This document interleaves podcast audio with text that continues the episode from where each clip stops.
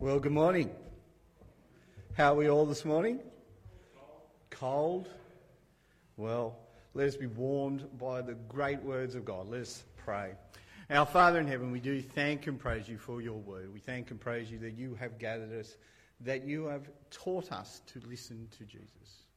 We ask this morning, Father, as we uh, hear your command, as we hear the word to listen to him Help us clear our expectations. Help us to think clearly and help us to listen well, that our hearts and minds might be conformed to love and to serve our Lord and Saviour, Jesus Christ. And we ask this in His name.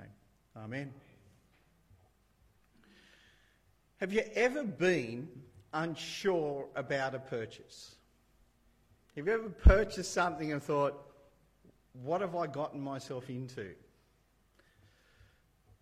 Just this week, Trudy and I have been thinking about buying Trudy a new phone because her phone was on the blink.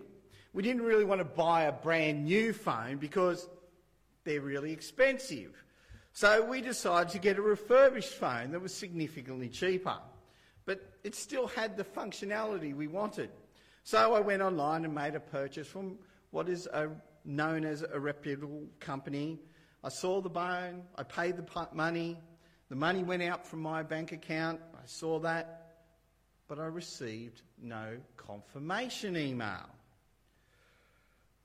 When I purchased the phone, it was supposed to arrive two days later. I heard nothing from the company. Now, I was wondering, have I made a mistake? I had. I typed in the wrong email address. But while I waited, not knowing if Trudy's phone would arrive, I was deeply unsure of the purchase I'd made. I had no certainty, no confirmation that the phone would arrive. All I had was a bank statement with my missing money. And as I waited, wondering the whole week whether the phone would arrive, whether I had made this massive mistake, it wasn't until Friday that the phone had come and I could breathe sigh of relief. Now, Trudy and I are happy with the phone we've gotten, but I wondered that whole week, was there something wrong? What was my purchase, was my faith in the phone or in the company wrong? Have you ever made a purchase like that? Have you ever made a purchase where you're going, I'm not sure this is what I want. I'm not sure if this is what I'm expecting or this is what I really wanted. Today, in our passage, we have a similar situation. We're going to see God the Father console the fears and expectations of the disciples about Jesus being their chosen king, the chosen Messiah. And we'll see how the Father helps them get over their fear of wondering, well, have we made a mistake? by following this guy? Have we made a mistake in following Jesus? Now, last week we saw Peter made his famous proclamation that Jesus is the Messiah, the Christ, the anointed King sent from God. And it's always fascinating that as soon as Peter makes that, he tells Jesus what to do. But after rebuking Jesus, Jesus says, well, that if you want to follow me, if you want to be my disciple, well, you must take up your cross and follow me. And as Dave said last week, that means denying ourselves, denying our wants, denying who we are and who we want to be, and following Jesus as the King. And we saw that in taking up our cross, that the cross is a death sentence. To follow Jesus means to die to ourselves.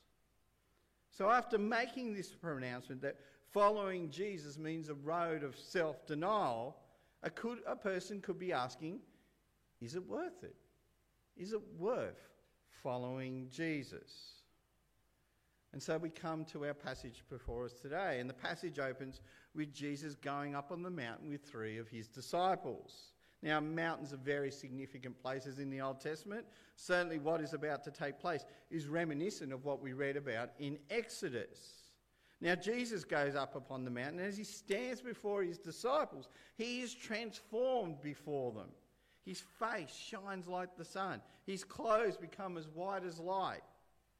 Can you imagine being there for just a moment? Can you imagine how strange that would have been? To see this figure that you've been following, this man, for all this time, transformed before you, becoming bright, light shining from him. The strangest of the situation, it must have struck the disciples. And as you look at that situation, you might come to the question that I've been asking this whole week why is Jesus doing this now? Why now? Why not after the resurrection? Now, I think to answer to these questions has to do with what we saw last week. Jesus has just told his disciples six days earlier that they're about to go to Jerusalem, that he is about to go to Jerusalem and die at the hands of the authorities. If I was one of the disciples, even if Jesus had told me about his impending death, I'd be asking, well, is he the one? If he's going to Jerusalem to die, is this the guy I should be following?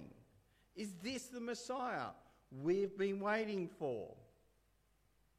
Jesus dying as the Messiah would not have been expected by Jesus' disciples. So I would have been wondering, is he the one?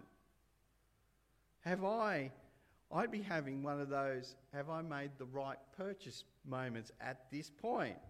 Now, Jesus being transformed before the disciples appears to answer that question.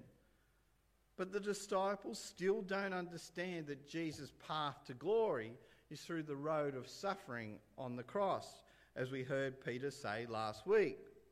What God seems to be doing is to be encouraging and preparing the disciples for what is about to happen to Jesus.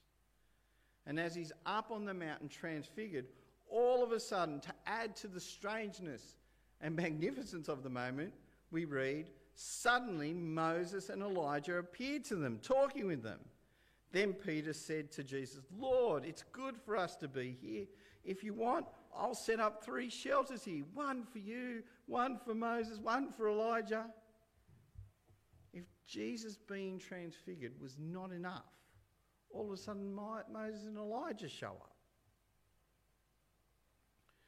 How do the disciples know it's Moses and Elijah? Well, we have to remember that they are re- we are reading an account that was recorded later the disciples would have had time to ask Jesus about it.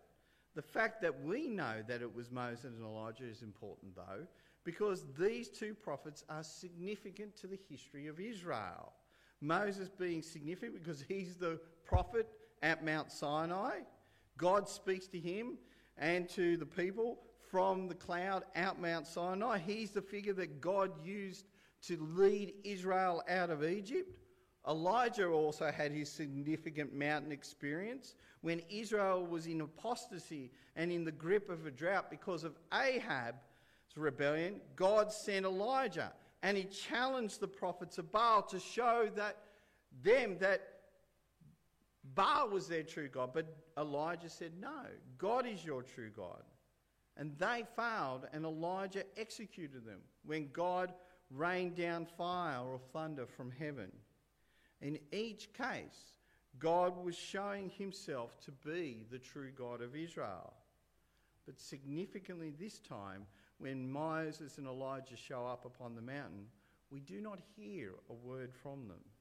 Because even though they are there, their job was ultimately to point to Jesus. Everything going up upon the mountain is a sign. Everything is pointing to one thing Jesus.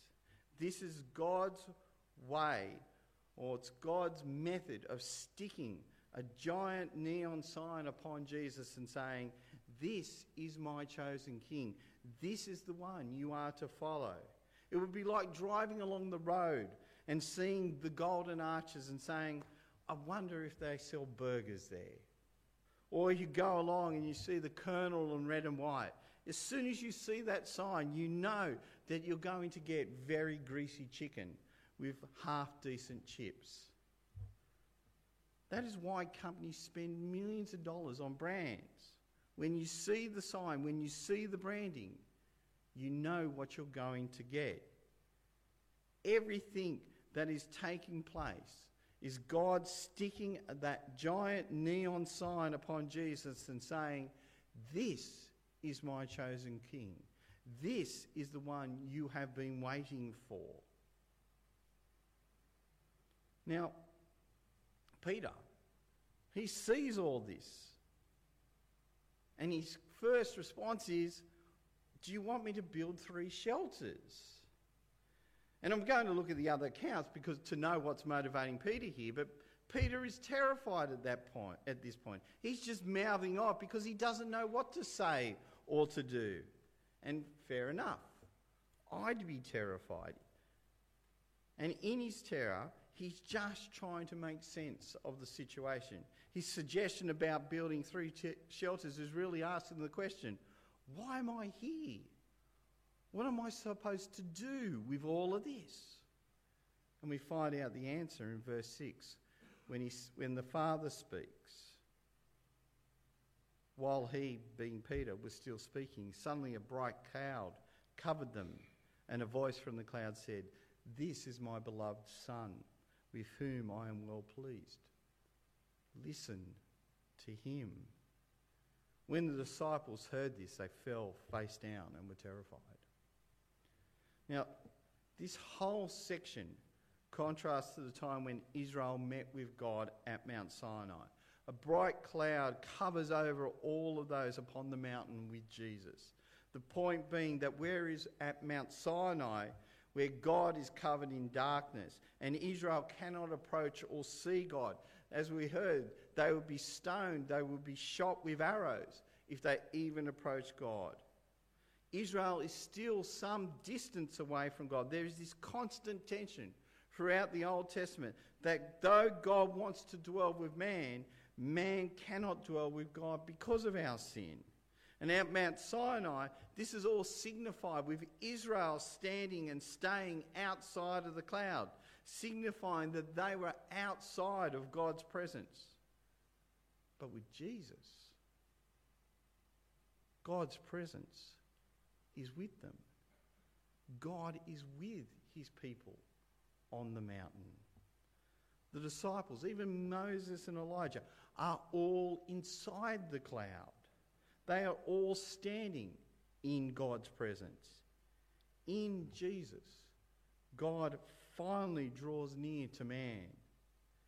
Instead of God being unapproachable, as was the case throughout the whole Old Testament history, here on this mountain, God in Jesus finally draws close and bees with man. And then the Father speaks. And the Father's words are a repeat of the words Jesus uh, of, of the words he spoke at Jesus' baptism, with one change. And we'll get to that change in a moment. But it is worth going over all of the Father's words. For now, the Father's words combine Psalm 2 with Psalm 42. Firstly, looking at Psalm 2. Psalm 2 is a coronation psalm. Every time one of Judah's kings were crowned, they read out the psalm to remind the people that the king of God, oh, to remind the people and the king of God's promises to them, that God will set a king forever upon the throne of Israel. But when you read the psalm, well, the Jews would have had a bit of a problem with the psalm. For if you read, for when I read the relevant parts of the psalm as to why the fa- Father quotes it, you'll see the problem. We read, I declare the Lord's decree. He said to me, You are my son. Today I have become your father.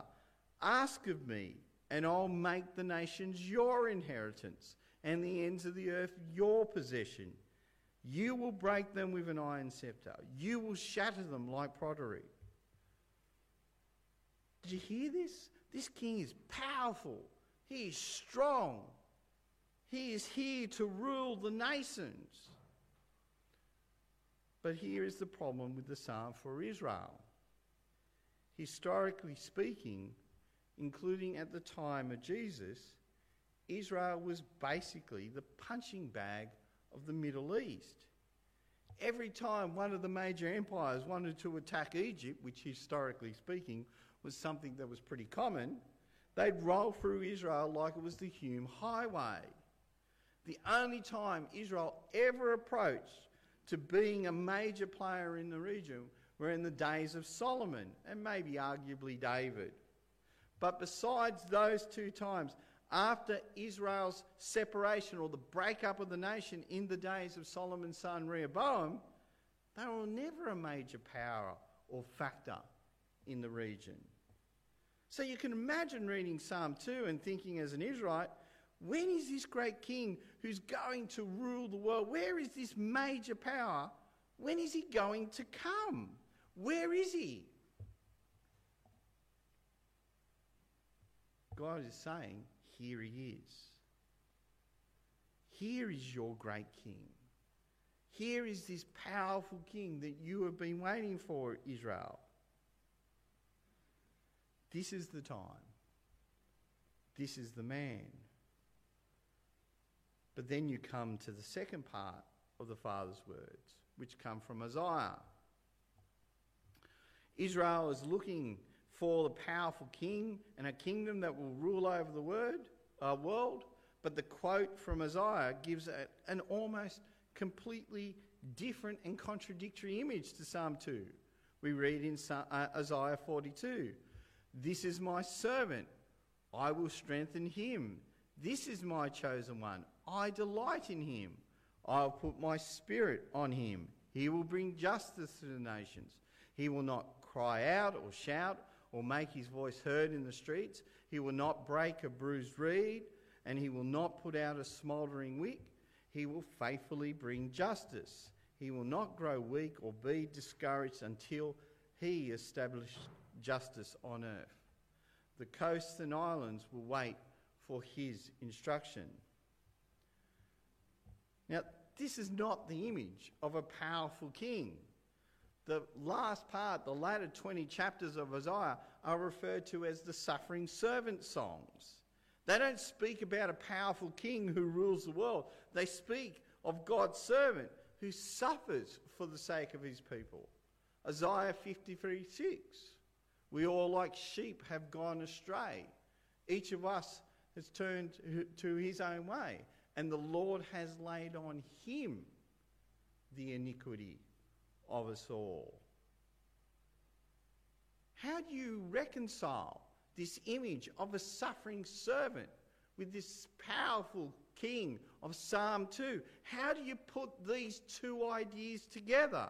The Jews never understood how these passages concerning the suffering servant would fit with the image of this powerful king written about the Jews never put them together.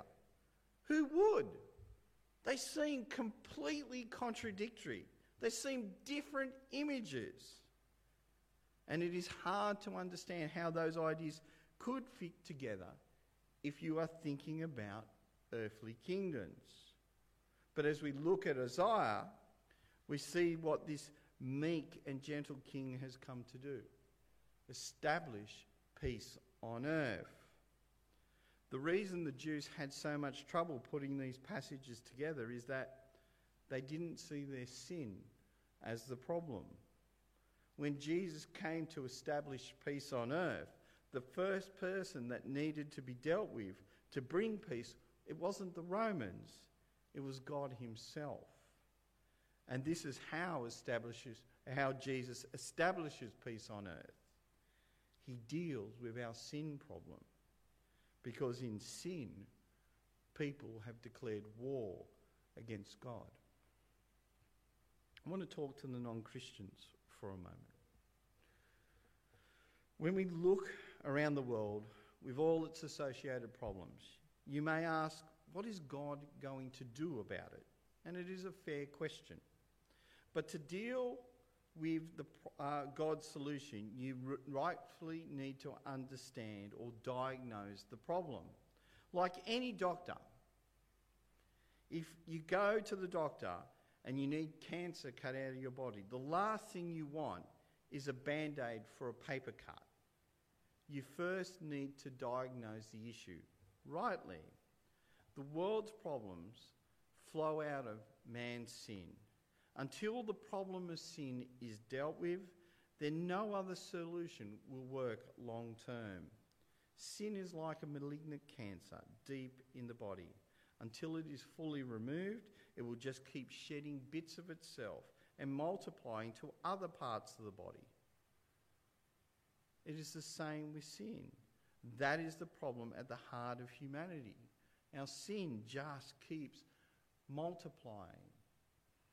The reason people tend to fail to see Jesus as God's solution is they don't see themselves as sinners. They don't see their sin as the primary problem. It is easy to look at everyone else and say, well, this is the issue, or that is the problem, or to say, God should do something about whatever, or to even ask, why doesn't the church fix this or do that? And generally speaking, as people see various problems around the world, they're real issues. But all the problems in the world flow out of man's sinfulness. That is the first issue that needs a solution. Unless we see ourselves as sinners needing a saviour, then Jesus is God's answer to the world problems. It will never, ever make sense. The real difference between Christians and non Christians is simply this Christians have asked and received God's forgiveness for their sin. And that is what God is offering everyone today the forgiveness of your sin. That is the malignant cancer inflicting us all. And that is what God offers to everyone the cure to sin by trusting in Jesus, by trusting in what He has done for us. The question He is asking us all is why not take up that offer today? Now, the way you take up that offer a lot, uh, in a lot of ways comes from the rest of the passage. And so, going back to the passage, when we consider the words of the Father, I said there is one difference between what is said here and what was said at Jesus' baptism, and it is that last bit at the end. Listen to Him. This is what this whole passage, this whole scene is about the command to listen to Jesus. Everything in this passage is about this one command listen to Jesus. Jesus has brought the disciples up the mountain to hear this command. They're not there to build tents, they're not there to feed crowds. There's no one to feed except Moses and Elijah. They are there so that they will hear and heed the words of the Father. And so they, and as they need to hear and obey those words, so must we. Are we listening to Jesus? How are we going with that?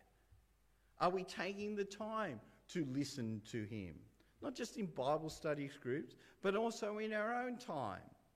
What are we learning from God's Word at present? Are we really listening or are we just going through the motions? Listening is hard work. Listening to hear what people are saying, not just what we think they are saying or what we want them to say, but listening to what they're actually saying. It takes discipline, it takes practice. It is hard to listen. Peter gave a great example of Paul listening last week. Jesus, you're the Messiah, you're the Christ, you're the King. Now let me tell you what you need to do. That's not listening. But we get a great example of how to listen well as Jesus comes down the mountain. As Jesus and the disciples go down the mountain, they have a conversation. And their conversation teaches them how to listen well. We read in verse 9. As they were coming down the mountain, Jesus commanded them, Don't tell anyone about the vision until the Son of Man is raised from the dead. So the disciples asked him, Why then do the scribes say that Elijah must come first? Elijah is coming and will restore everything, he replied. But I tell you, Elijah has already come and they didn't recognize him On the contrary, they did whatever they pleased to him. In the same way, the Son of Man is going to suffer at their hands. Then the disciples understood that he'd spoken to them about John the Baptist. This is one of those moments where the disciples begin to realize what's going to happen, begin to realize what's really going on. As they come down the mountain with Jesus, he tells them, Don't tell anyone about what you just saw, which seems strange but he's saying, don't tell them until the resurrection happens. And we can surmise the reason for this is they still haven't fully realized that Jesus has come to conquer death, and more importantly, how he's going to do it. Jesus being transformed before their eyes still could have played into Israel's wrong understandings about the Messiah or the messianic expectations at the time. So Jesus is saying to them, Don't tell people because I don't want to feed their wrong thinking. Okay, makes sense. But then they ask Jesus this cryptic question about something they've heard the scribes or the academics of their day talking about. And they're asking, what's this thing about Elijah's going to come? Now, what they're referring to is a prophecy coming uh, from the Old Testament, from the book of Malachi, where God says that before the day of his judgment comes, Elijah will come to the people. And you can read about it in Malachi 4 if you want later on. At that period of time in Israel, people were expecting the Messiah to come. This was a common expectation. Now, the disciples, they've just seen a visual confirmation that Jesus is this great Messiah. He is this great King. So, after seeing Jesus turn into this shining vision of glory, they're asking, well, where's the Elijah part come? We haven't seen Elijah. Sure, they've just seen him up on the mountain, but how's Elijah going to go to the nations and restore all things? We're missing something. And here is where expectations block listening well. Because as Jesus said, Elijah has already come and the people have missed it. And the reason they missed it is that John was the Elijah. John had come in the pattern in the shape of Elijah, in that his message was Elijah's message that people need to turn back to God. That's what Israel had missed. They, treat, they had treated the Elijah of their day so horribly in missing that John was the Elijah, and they ended up killing him. And then the disciples realized that the Elijah figure was John themselves. And after seeing the way the nation had treated John, the persecution and suffering he received at the nation's hands, I think they begin to understand the road before Jesus. And from there, it is not hard to see how they'll see that that road will eventually be one that they have to walk themselves. Whatever they are really thinking at this time, it is clear that they are truly beginning to understand that all their expectations about the Messiah were wrong. Listening and learning to listen well to Jesus required them to jettison their expectation so that they could hear him clearly.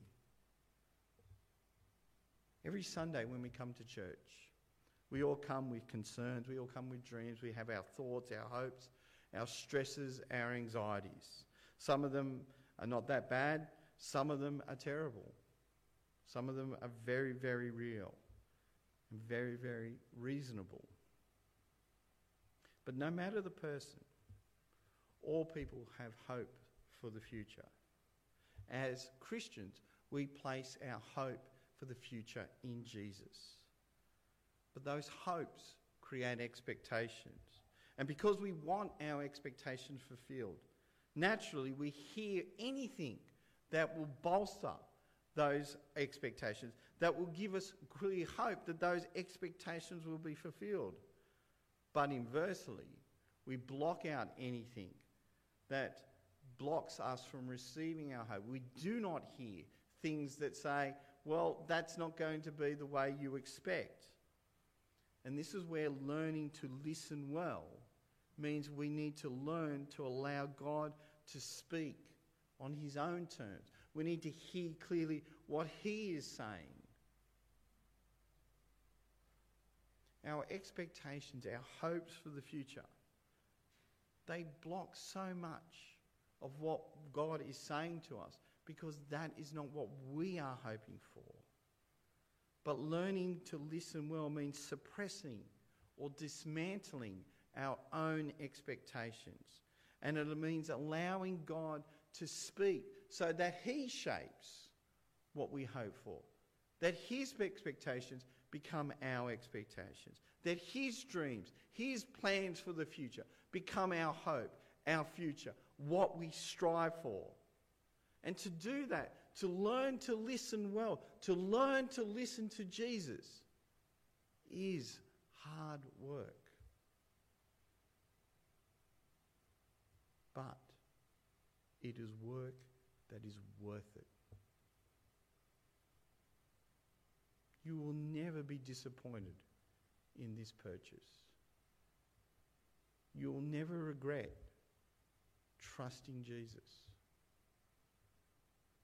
Yes, your dreams, your hopes, your future, what you a lot of what we wanted need to go to the wayside. But learning to listen to him gives us far more than we could possibly imagine. That is what this passage is about. Learning to listen to Jesus. Are we listening to him? Do we hear? Are we doing that hard work? As Jesus' disciples, do we hear the call of the Father? Listen to Him. Let's pray.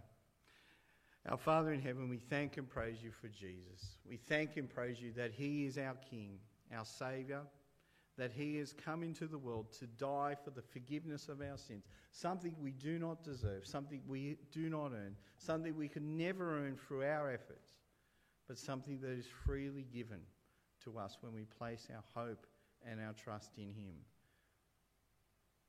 Teach us what it means to listen to Him. Teach us what it means to obey Him, that we might live for His praise and live for His glory. And we ask this in His name. Amen.